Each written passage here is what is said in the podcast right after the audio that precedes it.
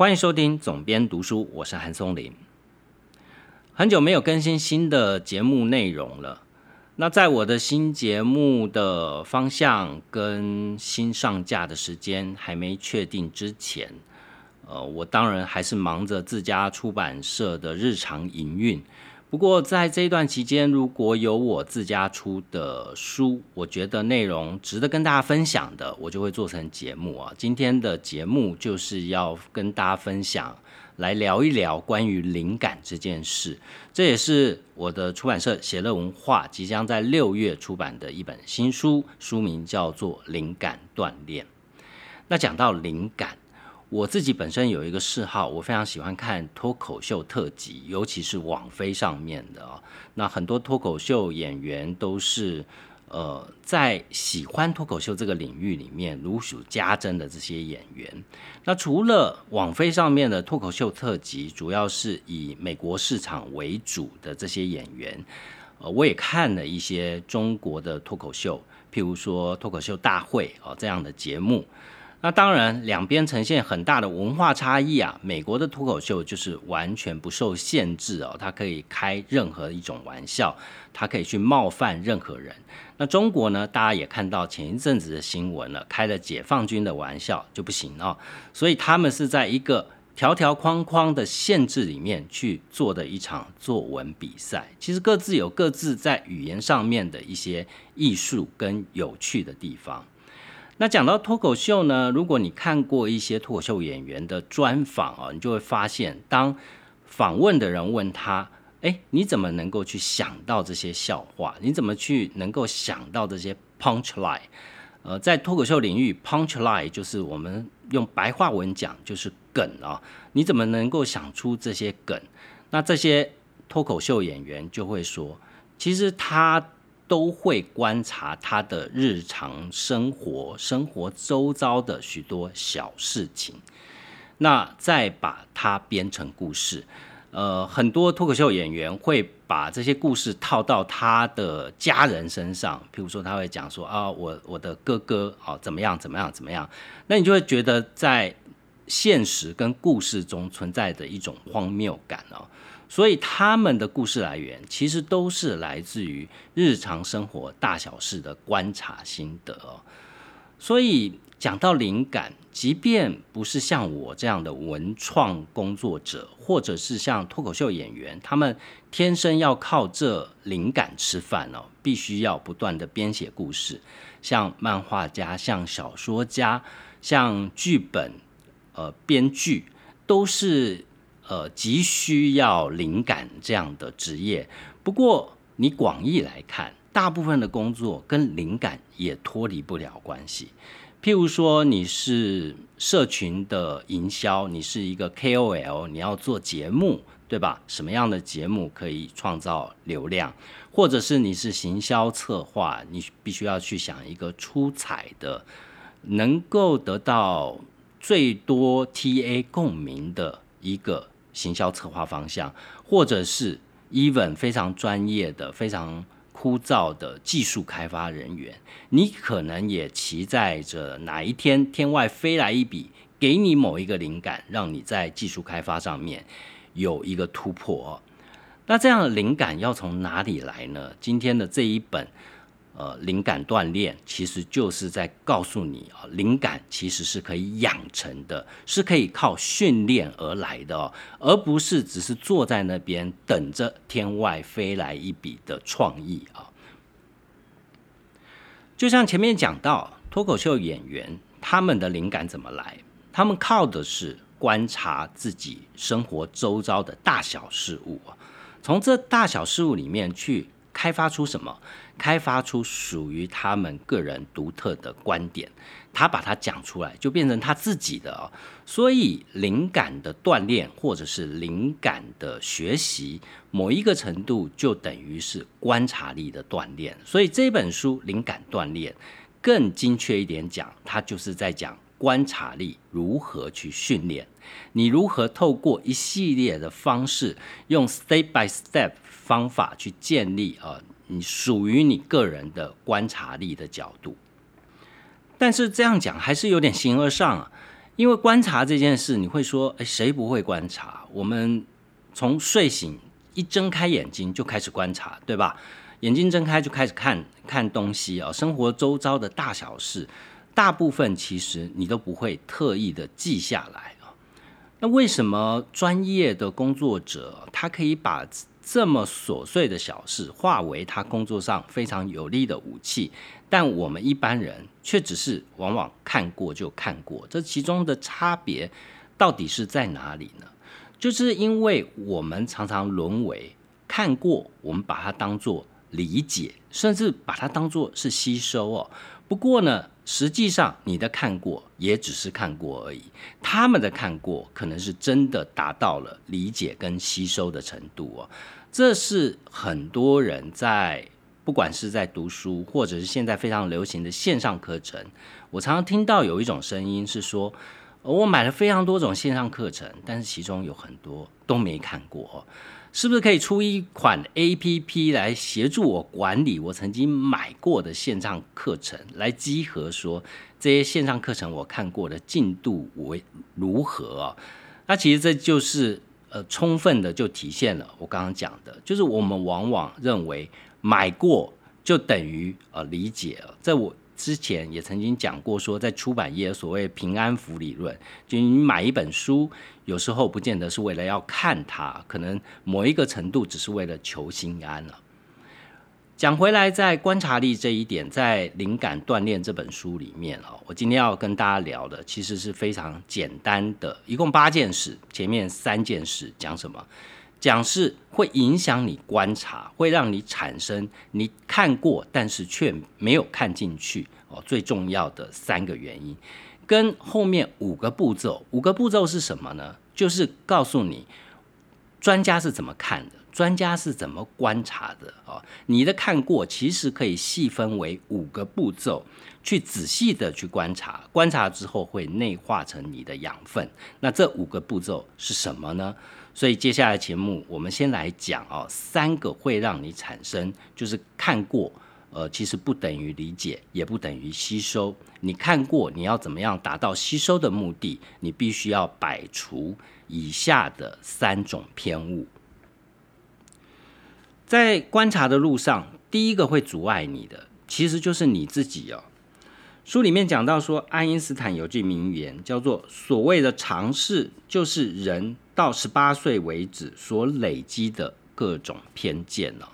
也就是说，当你在看一件事物，当你要真正开始观察的时候，你有没有一个预设立场？你有没有根据一个你过去生命生活累积而产生的一个偏见哦？如果已经有了这个偏见，你在观察事物的时候就会戴着一副像是有色的眼镜一样，你就不会非常的持平的观察。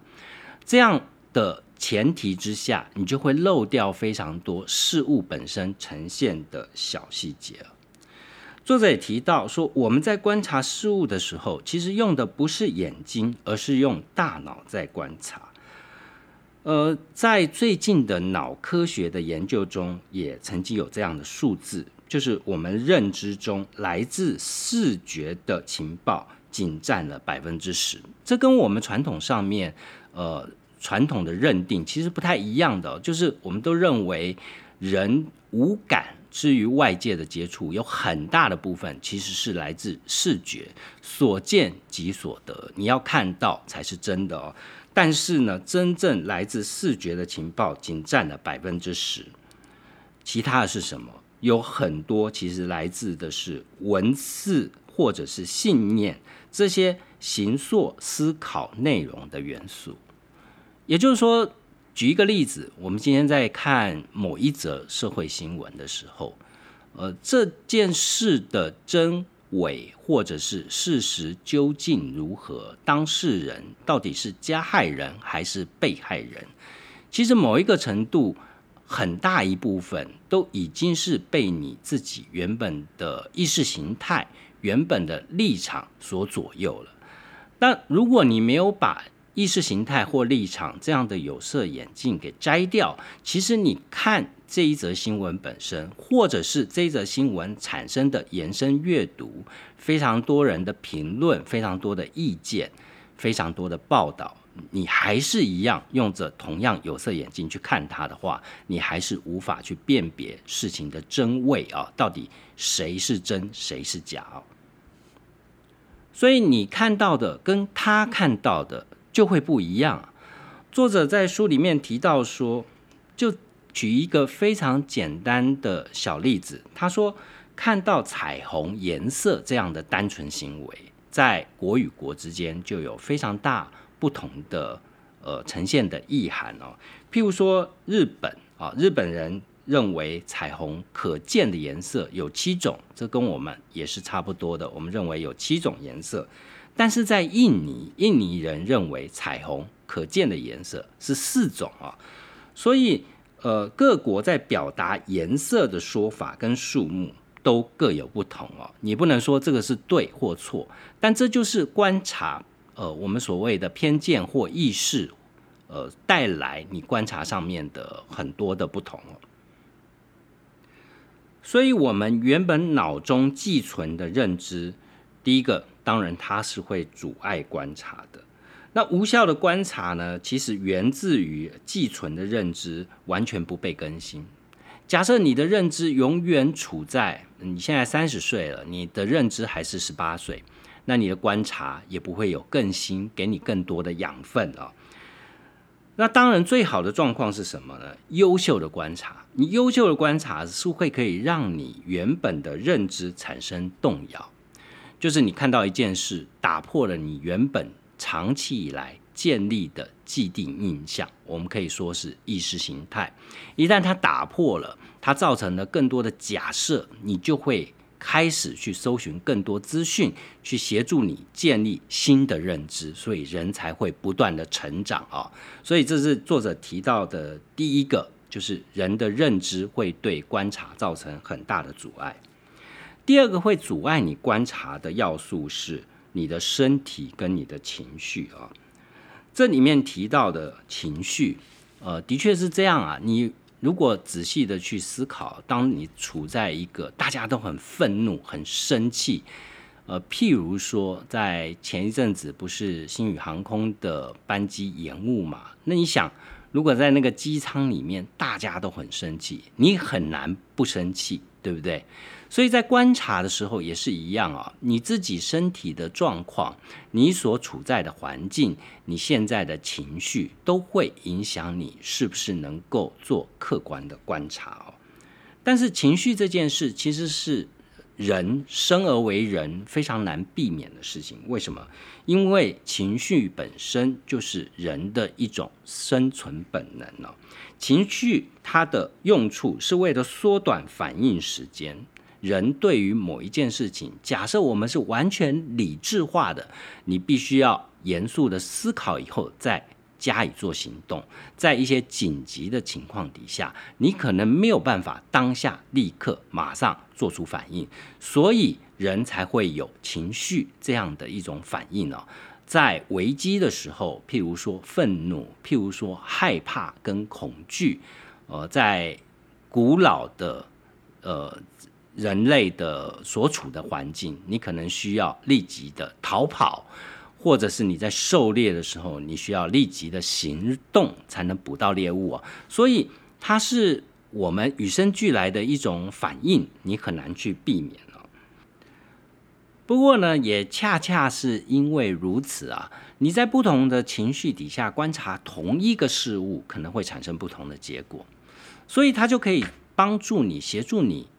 看到更多不同的面向存在。人在愤怒的时候，他的注意力其实比平常的时候更加的集中哦。所以你当你愤怒的时候，你观察一件事情，你可能会比你在非常 peace 的状态底下观察到更多的细节，说不定哦。所以这如果你善用情绪，它搞不好也会成为是一种观察的利器。那第三个会阻碍我们观察的要素，就是所谓的前后关系。前后关系其实牵涉的是所谓的时间跟空间，一个人用什么样的一个外貌穿着打扮出现在现在在你的面前，它可能是有时间跟空间的交互因素所影响。譬如说他因为刚刚去练了重训，所以他现在是穿着运动服来跟你会面。那如果你把时间跟空间的因素撇除，你可能认为他是一个非常邋遢的人，但是如果你把这两个因素加进来，那就会变成非常的合理哦。所以在时间空间所形塑的前后关系上面，这件事往往也是很多在做观察里面会忽略掉的，所以你会直接的去下一个论断哦。作者在书里面提到一个非常有趣的例子哦，他说同样一句话在不同的媒体上面出现，这句话被当成标题，你就会产生完全不同的理解方式哦。譬如说他举的例子是就这么一句标题叫做终于和宇宙接触，就这么几个字啊，它是出现在 A 日本经济新闻跟 B 东京体育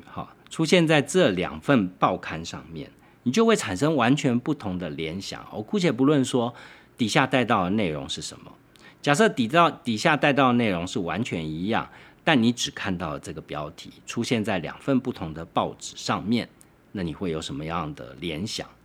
我觉得可以直接的去想说它就是两件事，你会想成譬如说在日本经济新闻，我可能会想成是是不是马斯克的这个 SpaceX 又有突破性的进展哦。那在东京体育呢，终于和宇宙接触这件事，我就会去想说也许是个运动员通灵之类的一个有趣的故事哦。所以你看光同样一句标题在不同的媒体出现，就会给你这么大的一种认知偏误出现哦。所以在观察的时候呢，作者也是建议我们尽量把这些可能产生认知偏误的因素把它给拿掉，会让你的观察会更加的客观跟精准。好，当你在观察的时候考量到前面三个会影响你观察的要素，你把它给拿掉以后，在真正开始进行观察的时候，其实还是有一些步骤跟方法，要不然就会沦为我们一般人所谓的观察就是看，那看呢往往就是看过即过哦，它不见得会对你产生什么样的吸收学习跟帮助哦。这里面他提到了，作者在书里面提到了5个步骤，如何建立有效的观察啊，从5个步骤来下手。这5个步骤，第一个步骤告诉你的就是直白的描述。我想真正一般人很少做到这件事啊，就是你在看一件事，你在观察一件事，你是会把它写下来的，而且写得极其的详细，而且是描述细节。我想做到的人不多。他这里面举一个例子，他提到说，你有没有想过一般人在看艺术展或者是到美术馆去看一幅画，在画前面会停留多长的时间？他说曾经有数字告诉我们这个时间是17秒，17秒的时间看一幅画，你觉得能够看到什么？假设今天你就站在蒙娜丽莎的微笑前面，你会花多长的时间？当然如果以罗浮宫这种人声鼎沸的状态，我想我可能7秒都待不住哦，因为也凑不到最前面去，对吧？蒙娜丽莎微笑又是一幅不大的画，所以你在很后面隔着防弹玻璃看也看不精确。那如果是今天随意你去看一幅 Picasso 其实在欧美各个美术馆有大量的 Picasso， 今天你站在一幅 Picasso 前面，你花17秒，你看到什么？所以这就是作者在这一个步骤里面要告诉我们的事直白的描述。说白了非常的简单，就是你在做每一项观察的时候呢，记得把它用文字或者是语言给描述下来那具体上面要怎么做呢？其实就是他举了一个例子哦，他在书里面用一幅名画举例，他说你去看到这幅画的时候，你要去描绘的它的细节。他举的例子是一个倒牛奶的女仆哦，这是荷兰的一个在17世纪的画家叫做杨维梅尔，他的作品他就开始去描述，他描述的非常的细节，我从来没想过看一幅画应该是这样，要这样看的哦。他的描述方式是女仆站在画的正中央，像是置物的桌上放着矮胖的陶器，置物桌上放着矮胖的陶器，女仆很谨慎地用双手慢慢倒牛奶，桌上铺着翠绿色的桌布，上面放着各式各样的面包，有被撕成小小一块的面包，也有放在篮子里的大块面包，另外还放着银质的水壶哦。他后面还有两段描述哦，他接下来描述女仆头上包着白色的头巾，所有的头发都包到头巾当中哦，上半身穿什么，腰间围什么。再来他介绍女仆的身材，他说有点粗壮哦，从手肘到前面的手臂看得出一些肌肉线条的起伏哦。她的脸颊向着倒牛奶的水壶，从表情上面看不出她的情绪哦。阳光从画面左侧的窗户照进来，所以你就会看到她具体描述这幅画跟我们一般在美术馆前面用17秒去看一幅画的方式是截然不同的。所以作者在这一个步骤里面要告诉我们的事情是，你在看一幅画或者你要观察一件事，其实你不知道，当你不知道该如何下手的时候，用一个最简单的方法就是把它写下来，就是你去描述你周边的事物啊。你现在正面对着一部笔记型电脑，请你描述一台 Mac Pro， 你怎么去描述它？金属面的光泽，就是你可以用非常多的细节不断去堆垒细节。你还可以描述你身处在的环境，譬如说他刚刚举例的光线从左侧的窗户洒下来，这些其实都是观察细节的一种锻炼哦。那我们一般人呢，其实就是光执行看这个动作，却无法去掌握在很多细节上面所蕴含的许多情报。当你没有办法去掌握这些细节跟这些情报，你光看，你会以为自己看过了，自己理解了，所以你就会做一件什么事呢？你就会停止不看了。这就是为什么看一幅画只要17秒的原因。你会认为你看过了哦，即便你没有看到细节，你也觉得你看过了。造成的结果就是你可能好不容易花了很贵的机票钱，飞到了一个譬如说纽约的 MoMA， 你看了一圈的博物馆下来，别人问你说你看了什么，你可能只会想到说我好像有看过几张 Picasso， 你可能只会有这样的结论，而你却想不起来你看到的哪一张 Picasso 带给你的感觉是什么。所以呢，直白的描述是脱离这种好像看了却没看仔细的这样的一个现象，这样的一个缺失哦，最有效最直接的方法，你要用文字表达出来，要用语言表达出来，它就可以让一个抽象的事物顿时之间就变得非常的具象。那具象了以后呢，你根据这个具象，你又会进入到一个抽象啊，抽象之后你再去描述，它又会变成具象，就会形成一种往复不断的循环，它会有效的提升你最基础的观察品质哦。第二个，作者提到建立有效、良好观察的步骤是以外部的评价为参考哦。在这里并不是要大家就是你就是去找别人对于譬如说前面讲的那个倒牛奶的女仆这幅画，你当然可以 Google 去找到很多甚至是专业人士，像艺术评论者对于这幅画的一些评论。这里并不是要你去把别人的评论当作自己的评论，重点不是。同样的，你还是要去把这些各家的意见去找出来，别人的评价去找出来，但是你要多做一件事，就是要针对他人的评论或者是解释，去寻找你反对他或赞成他的证据哦。今天某一个画评家说啊，倒牛奶的女仆这一幅画充分的体现荷兰黄金世代的画家的风格哦，细致的描绘出光线的角度，在很多的细节上面去隐藏了一些符号，譬如说像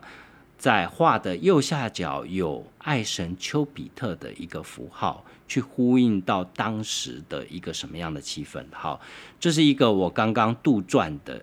一个评论。假设你今天在网络上看到这则评论，必须要去根据你刚刚对于这幅画所做的直白的叙述来去思考什么呢？就是今天这个评论者提出来的这样的解释跟评论，我是赞成还是反对，原因是什么，这会有一个好处，就是我们常常在引用或者是借用很多最常用到的，我们看了某一本书，我们去 quote 某一段话啊。quote 某一段话这件事并没有对跟错，但问题是你是在什么地方去 quote 这一段话，却会造成结果截然不同的一个效果。如果你今天在不适合的地方去 quote 这一段话，对于你的论述并不至于不会有加分。你必须要去思考说，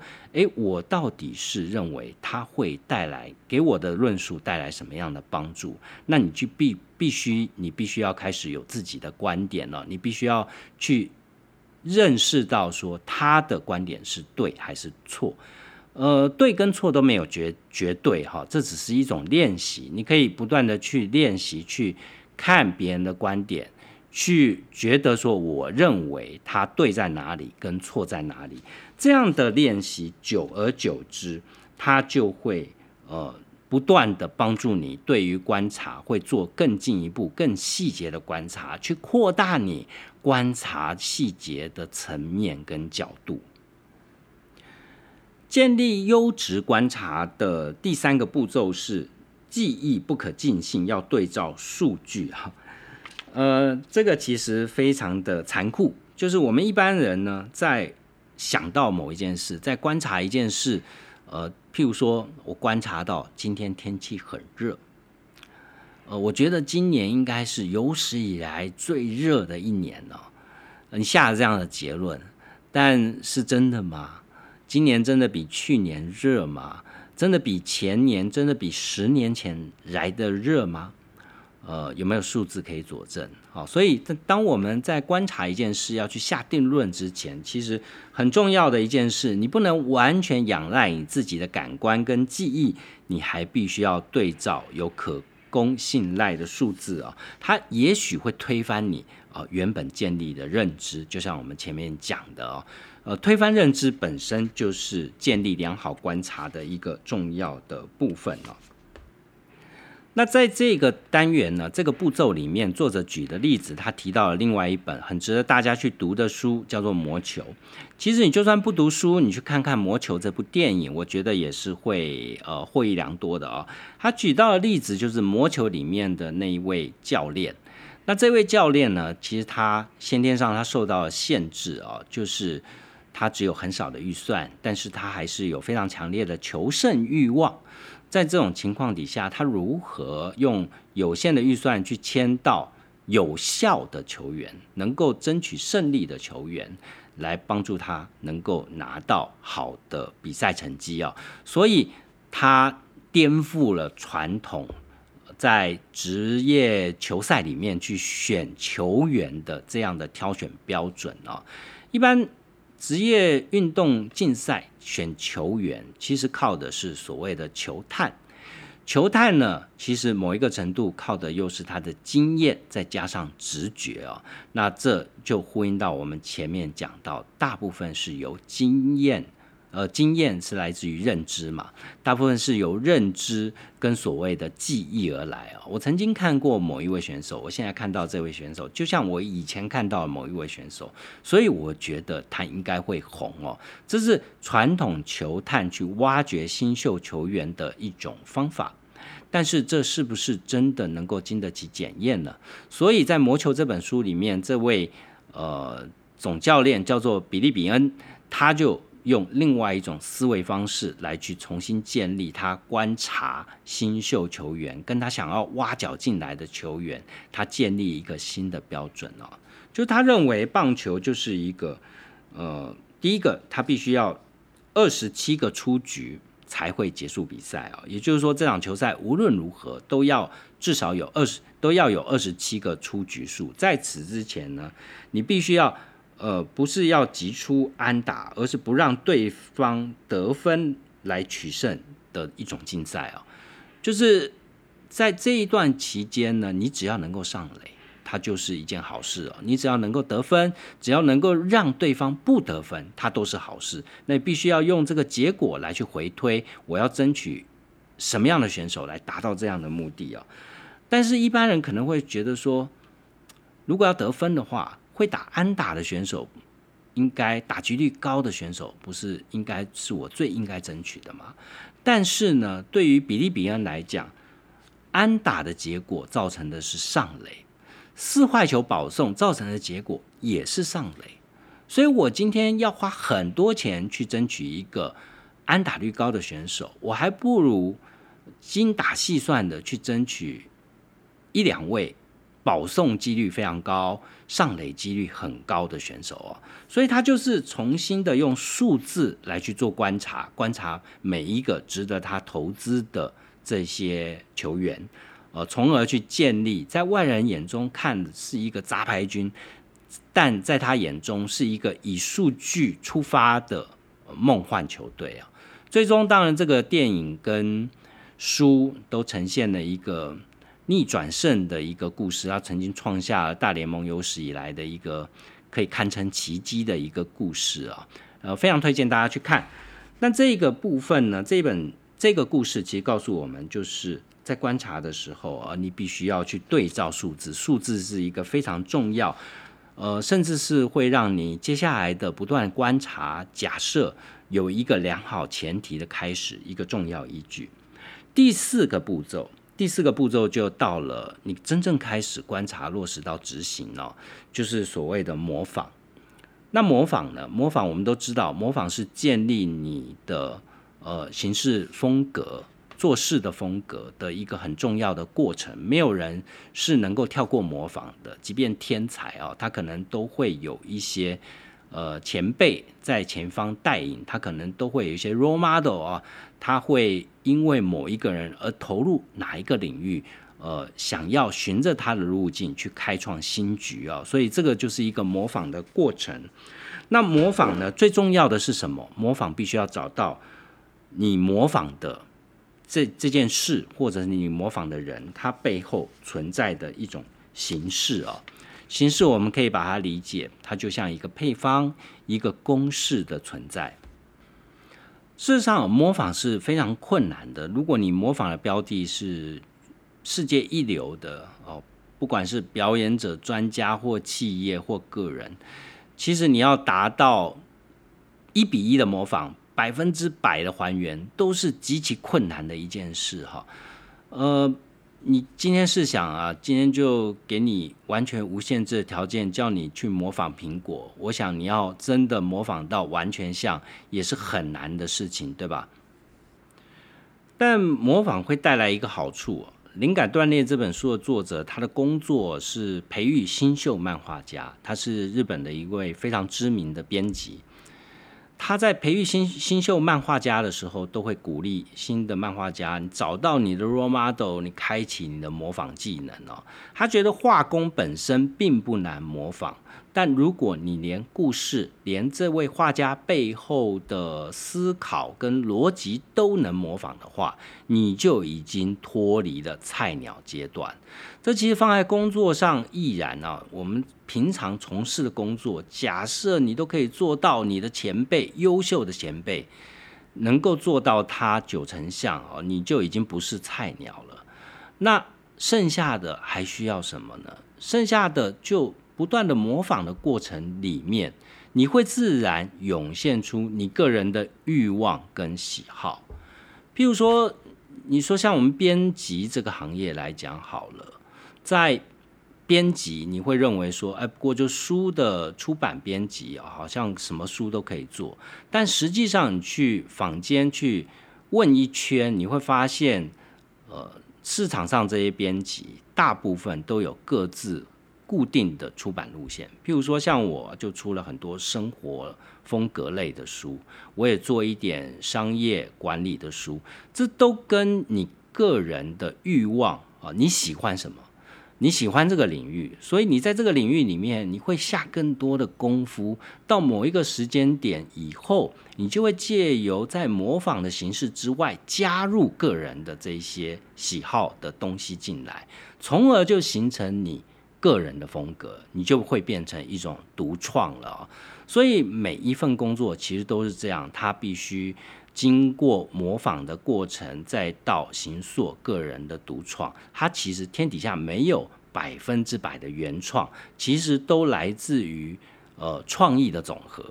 就是它的创意加上你的创意啊，可能就变成一种独创哦。在观察的第5个步骤，其实谈到的是培养自己的衡量标准哦，这个就有点深了哦。老实讲，如果你只是要运用步骤来去建立你的观察哦，从今天开始，你在看很多事情，你要建立一个更客观、更细节，对你自己更有帮助的观察习惯，那其实前面讲到的4个步骤已经绰绰有余了哦。在第5个步骤是一个升级版，也就是说，当你已经做到我们讲你开始有一些独创了哦，你开始有一些境界了，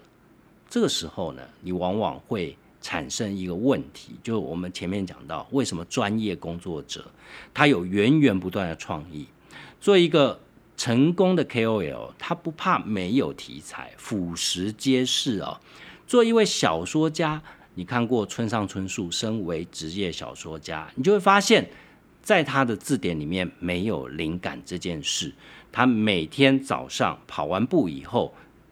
开始写稿哦，他每天固定就写3000字，不多不少，多了也不写，少了达不到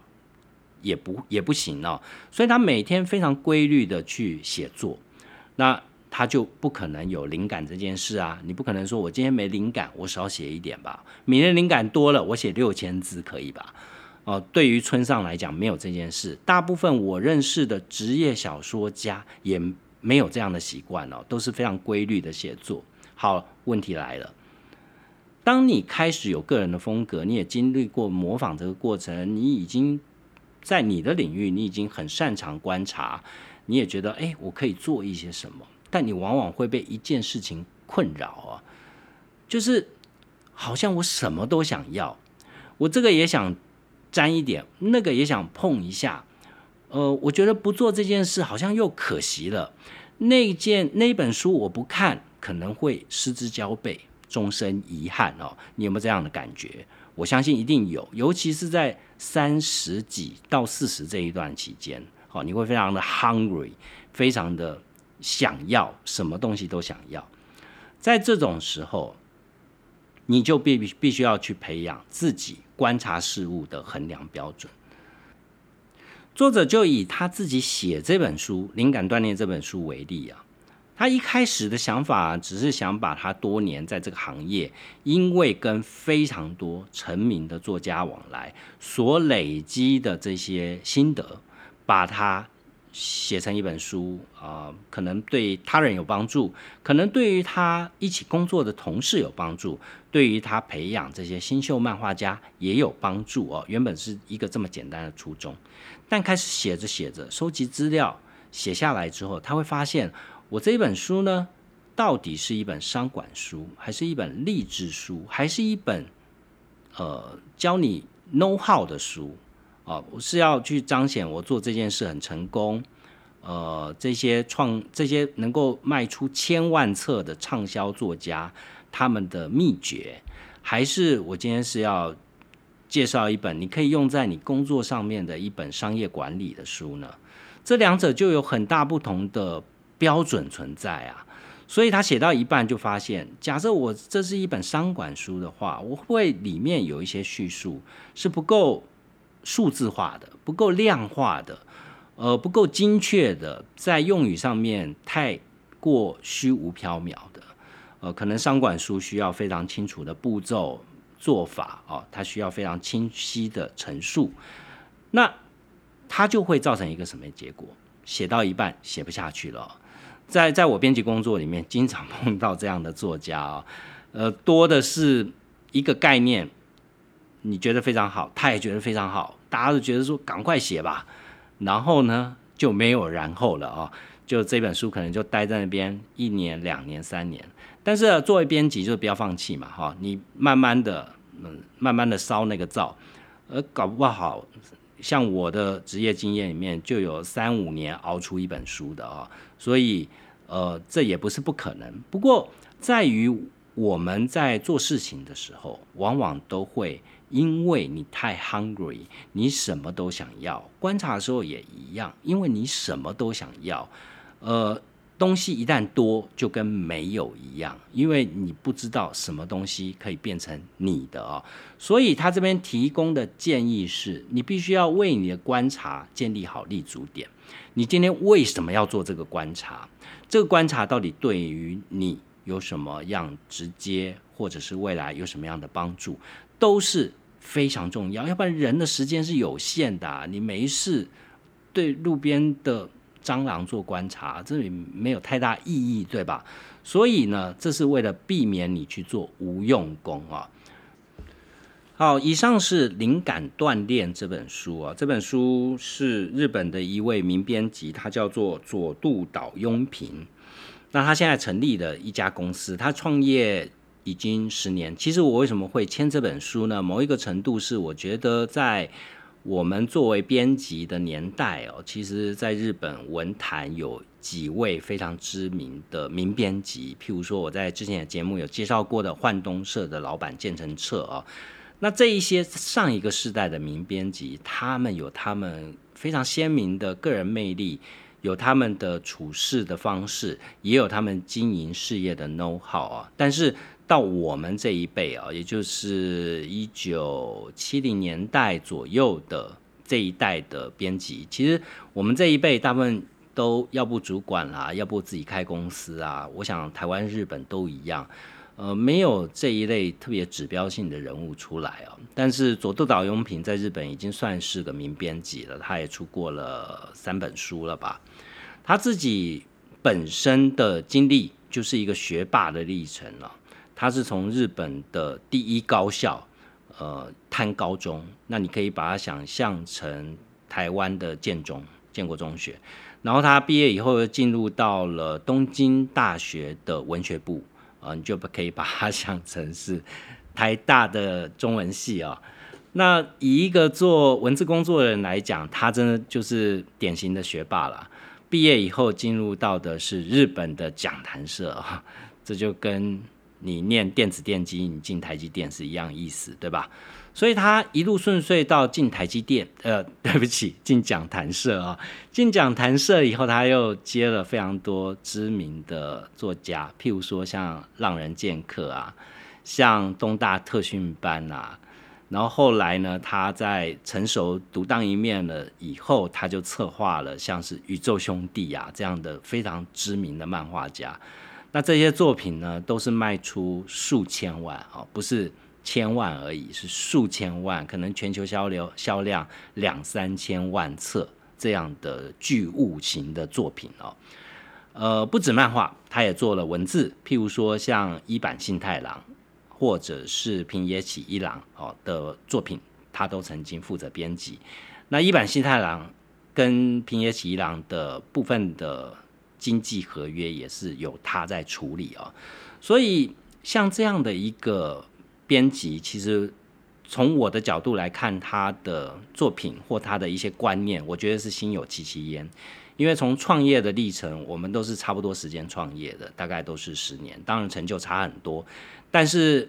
经历差不多，时间也差不多，我就觉得他的一些观点我是蛮有感的。所以今天透过节目来跟大家分享，是这本书前面大概1/3不到的一些开宗明义的内容，就告诉你有3个偏见，有3个有色的眼镜会阻碍你做一个有效的观察，同时有5种步骤会协助你去做好一个有效的观察，优秀的观察。有效跟优秀的观察会带来一个什么好处呢？就是一旦它变成习惯，你根本不需要时时刻刻的提醒你自己哦。一旦它变成习惯，你的起居坐卧期间都在观察，你就好像身体的一个雷达打开，每天都在吸收非常有效、有用、优质的一些情报跟资讯，从而你的观点也会特别的与众不同哦。所以这一点是非常值得大家去投资的一件基本功哦。所以从今天开始，在你不那么擅长、离你自己有点陌生的领域，可以开始做这样的实验，打开你的观察雷达，建立有效且优质的学习循环，相信会对你带来很大的帮助哦。今天的节目就到这边，谢谢收听。也欢迎大家，虽然我现在没有固定更新了，但还是我发现有一些听众还是会留下评价，非常感谢，尤其在停更之后留下评价的哦，我都非常感动，异常感动，而且留言又超长，我就不赘述了，反正我看到了，谢谢你们。那一样的，如果大家有任何问题，都欢迎透过脸书或其他任何可以联络到我的方式跟我联系，我们就下一期节目见。